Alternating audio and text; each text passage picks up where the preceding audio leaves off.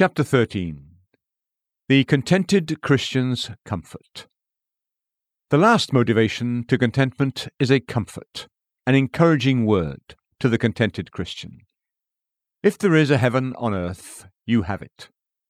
O Christian, you may insult your troubles, and with Leviathan laugh at the shaking of a spear. Job 41:29. You are a crown to your profession. You hold it out to all the world that there is virtue enough in religion to give the soul contentment. You show the highest of grace. When grace is crowning, it is not so hard for us to be content. But when grace is contrary, and meets with crosses, temptations, and agonies, to be content is a glorious thing indeed. To a contented Christian, I will say two things for a farewell. One, God is greatly pleased with such an attitude of heart. God says of a contented Christian, as David once said of Goliath's sword, There is none like that. Give it me. 1 Samuel 21 9. If you want to please God and be people of his heart, be content. God hates a disobedient spirit.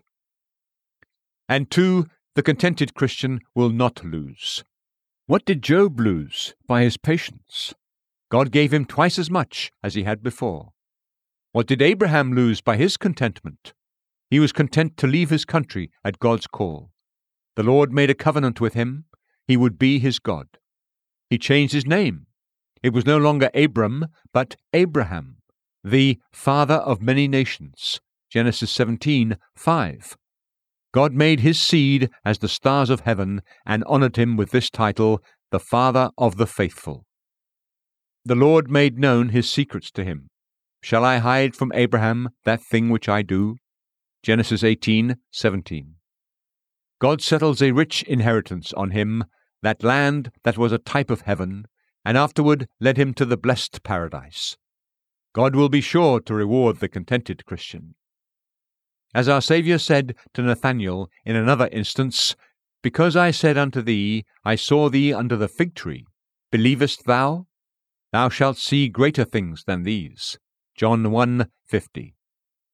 So I ask, O Christian, are you content with a little? You will see greater things than these. God will distill the sweet influences of His love into your soul. He will raise up friends for you. He will bless the oil in the bottle, and when that is done, He will crown you with an eternal enjoyment of Himself.